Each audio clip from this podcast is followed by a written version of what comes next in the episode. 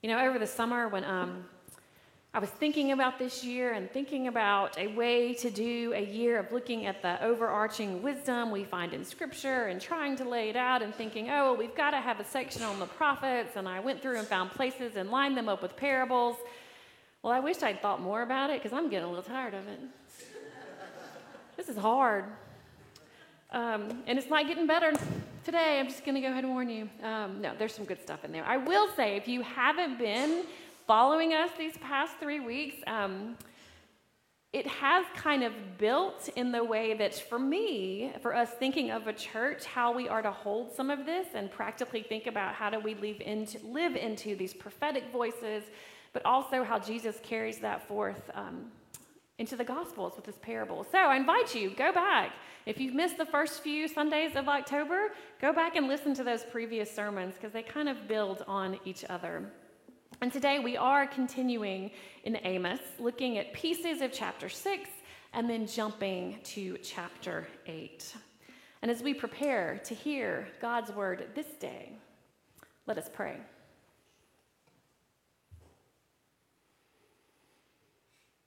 Eternal God, in the reading of the scripture, may your word be heard. In the meditations of our hearts, may your word be known. And in the faithfulness of our lives, may your word be shown. Amen. So, beginning at the top of chapter 6 in Amos, jumping to 4, and then jumping to chapter 8. Alas, for those who are at ease in Zion, and for those who feel secure on Mount Samaria. Alas, for those who lie on beds of ivory and lounge on their couches and eat lambs from the flock and calves from the stall, who sing idle songs to the sound of the harp, and like David, improvise on instruments of music, who drink wine from bowls and anoint themselves with the finest oils, but are not grieved over the ruin of Joseph. Therefore, they shall now be the first to go into exile, and the revelry of the loungers shall pass away. This is what the Lord God showed me a basket of summer fruit. He said, Amos, what do you see? And I said, A basket of summer fruit. Then the Lord said to me, The end has come upon my people Israel. I will never again pass them by. The songs of the temple shall become wailings in that day, says the Lord God. The dead bodies shall be many, cast out in every place. Be silent. Hear this, you that trample on the needy and bring to ruin the poor of the land, saying, When will the new moon be over, so that we may sell grain, and the Sabbath, so that we may offer wheat for sale? We will make the ephah small and the shekel great, and practice deceit with false balances, buying the poor for silver and the needy for a pair of sandals, and selling the sweepings of the wheat. The Lord has sworn by the pride of Jacob, Surely I will never forget any of their deeds. Shall not the land tremble on this account, and everyone mourn who lives in it, and all of it rise like the Nile, and be tossed about and sink again like the Nile of Egypt? On that day, says the Lord God, I will make the sun go down at noon, darken the earth in broad daylight. I will turn your feast into mourning, and all your songs into lamentation. I will bring sackcloth on all loins, and baldness on every head. I will make it like the mourning for an only son, at the end of it, like a bitter day. The time is surely coming, says the Lord God, when I will send a famine on the land, not a famine of bread or a thirst for water, but of the hearing of the words of the Lord. They shall wander from sea to sea and from north to east. They shall run to and fro, seeking the word of the Lord, but they shall not find it. This is the word of God for us, the people of God. Thanks be to God. Now, the book of Amos, um, it's one of the earliest prophetic books, and you can just tell from the brief place that we read this week and last week, there's not a whole lot of images of hope and comfort. In fact, it has just simply been called the book of doom. And Amos's job, clearly, was not an easy one. He was a prophet. They lived lives full of fear and sadness and loneliness. After all, who wants to be the one to announce this? The Lord said to me, The end has come. I will never again pass them by. I mean, we know what generally happens to people who start to shine a light in the dark corners of practices taking place right in front of us, maybe practices we participate in. And this is what Amos does by saying, Hear this, you that trample on the needy, bring ruin to the poor, saying, We will make the ephah small and the shekel great, and practice deceit with false balances. And you don't make a whole lot of friends saying, The Lord, the Lord has sworn, surely I will never forget their deeds.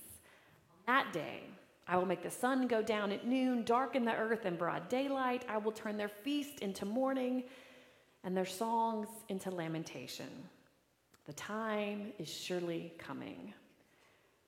Amos, this book of doom, it kind of moves from calling for repentance for the people to just saying, Time's up. The end has come.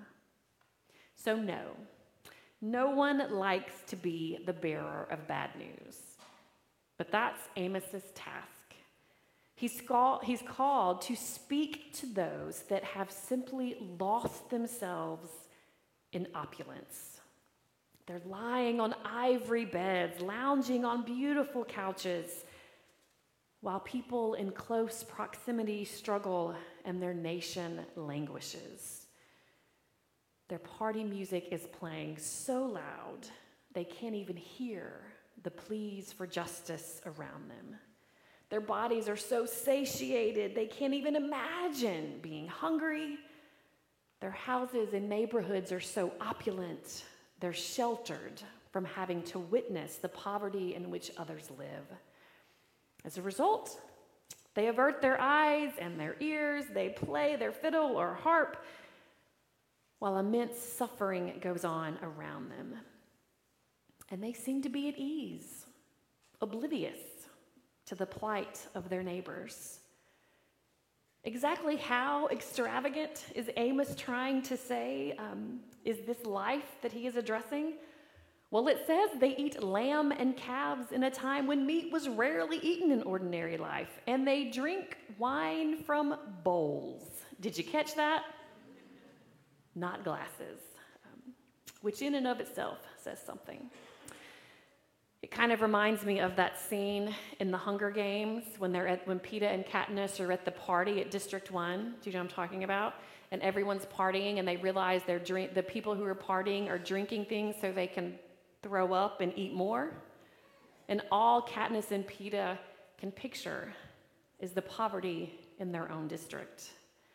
And just the excess of all this would be bad enough, right? Bad enough if we read this. But the second half of verse 6 in chapter 6, um, after it names all this excess, it gets to the heart of it. You do all of this, but you're not even grieved over the ruin of Joseph. In other words, the charge, the wrong, is just their indifference and apathy. They're complacent, self satisfied, too apathetic to even notice or to mourn the plight of the oppressed in their midst. They simply do not see it. So hold Amos alongside the parable we find in Luke. A lot of times, Jesus' parables, um, if you allow yourself to notice, they're just continuations of the wisdom from the prophets. And this parable is pretty straightforward. You've got a rich man who lives in a large house, he throws parties every day.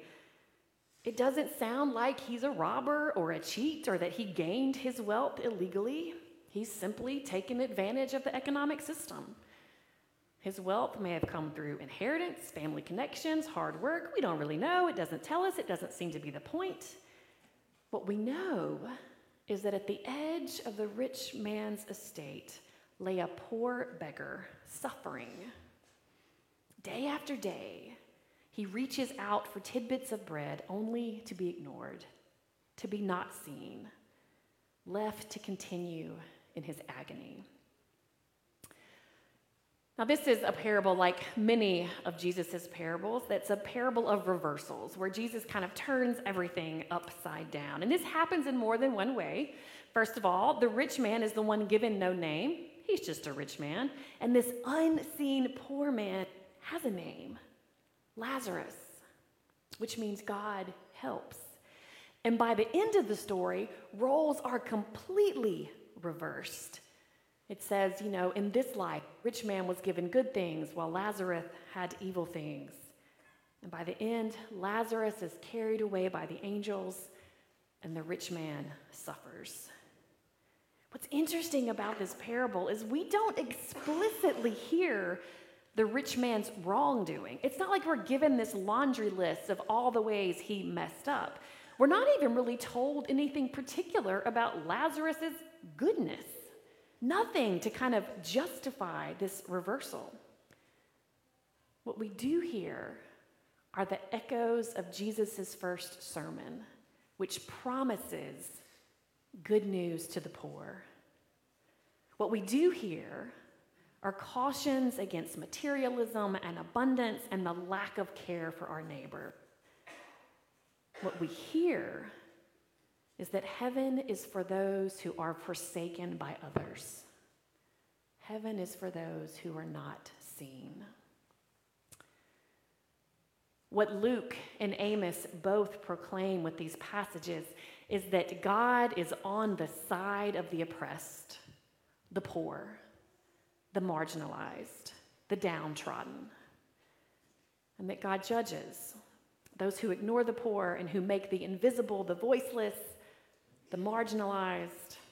That at some basic level, wandering away from faith means wandering away or not seeing the one who is positioned right outside the gate, not seeing the one suffering, the one being cheated, the one in pain.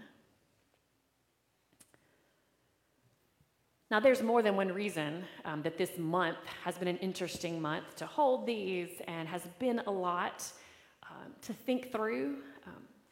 Because um, there's something else I couldn't help but hold with the words of Amos and the parable of Luke this week. A week where once again a, rea- a reality of war is present for the Palestinian and Israeli people. While another week goes by where war continues to be a reality for the Ukrainian and Russian people. You know, the rich man was able to ignore Lazarus and be content in his own wealth because he didn't see Lazarus. He didn't see the humanity of Lazarus. He didn't see Lazarus as fully human. If he saw him at all, he was just a poor, begging man. The people to whom Amos speaks, those cheating others so that they may continue in their own place of contentment, they didn't see those that they were cheating as fully human, if they saw them at all. War is erupting again because we fail to see the full humanity of the other. As Mother Teresa said so well, if we have no peace, it is because we have forgotten that we belong to one another. Because what's really going on in Amos, in Luke, is the continuation of the story of Genesis, a reminder of the connectedness of our social existence. We're connected to one another. We're connected to the earth itself. This is part of God's creative purpose. And when we forget that, when we begin to not see one another and not see someone as fully human, well, it makes it very easy to create them as the other. Or worse, to treat them as if they were not human at all. And we can do some pretty terrible things to those we fail to see as fully human. Uh, the history in this country alone proves that. Now, put a pin in that because I'm about to make a pretty big jump to something not named in Amos and Luke, um, but a named reality in our culture currently that I think is part of this not seeing and not being seen. The US Surgeon General, Dr. Vivek Murthy, has a podcast called House Calls. I don't know if any of you have listened, but recently it was on loneliness and isolation. He released this episode after his advisory on the epidemic of loneliness and isolation. And he said, you know, loneliness is at the heart, the core of so many of the health issues that we face. That there is crisis of disconnection within our country, that half of the people in the US report experiencing loneliness, and that some of the highest rates are among young people. The number of people with close friends is decreasing, and that loneliness and isolation affect um, our health with increased risk of depression and anxiety, things we see going up, um, cardiovascular disease, dementia, diabetes. He names a lot in the podcast, so it's worth a listen. Um, but ultimately, he names this being connected to one another is foundational for us. It's at the core of what we need as human beings so that we can show up in our lives and show up in our communities. That at our basic, we belong to one another. He did say at one point in the podcast that said that, uh, well, you may be asking, how bad really is the problem? Is it really that bad? And he said if you asked him this question 10 years ago, he would have said it was just a small group of people who had experienced loneliness. But now, after listening and learning and talking to so many people, he says it's people across age groups, rural and urban, people in workplaces and those working at home, that one in two Americans experience loneliness. And again, it's the greatest among young people. Now, he names a lot of trends going on, um, but one that speaks to us as church, one trend increasing loneliness among individuals, is simply that participation in organizations that bring us together has decreased in the last five to six decades. And he names that collective connection, um, this sense of community we get from being part of organizations, churches just being one, that this collective connection is one of the three connections we need the most. The others being intimate and relational, and I'm not going to go into all of the podcast does, but you're welcome to listen to it. The bottom line is this we need in person interaction. It's incredibly important, and there's no full substitute for that. We're hardwired to connect with one another. So, why insert this whole little message on loneliness and isolation in the middle of this whole other message of Amos and Luke. Well, to me, Amos and Luke give voice to what happens when we don't remember that we're connected to one another, when we fail to see one another, and what happens to us when we are the ones unseen. War reminds us of what happens when we don't remember we are connected to one another, when we fail to see one another, what happens to us when we are the ones unseen. The words of Amos, um, the end is near, and the story of the rich man and Lazarus with their different realities at the end of life these are not stories that say, be compassionate, don't cheat people, do what is right because Jesus scared you into it. No, they're stories that remind us that God is always on the side of the oppressed, the poor, the marginalized. They are stories that say that the good news of Jesus Christ is that those who the world leaves unseen are seen and loved by God. And our job, our job is to simply live into this good news. To remember that, first of all, we are fully seen, fully valued, fully loved, so that we may fully see, fully value, and fully love those in our midst. You know, last week, as we looked at another part of Amos and another parable of Jesus, I asked us as church to reflect on justice as healing, how we might offer healing in our own little corner of the world. One thing I took from the Surgeon General's podcast was that just seeing one another And being seen is one way to begin to heal our world. If we really are living in an epidemic of loneliness and isolation, then as church, um, we have good news to share and work to do. We can say to our little corner of the world, You are seen, you are invited, you are welcomed. We can see those in our midst and say, Come, find a place of connection, a place to belong. We've got a chair for you. May it be so. Amen.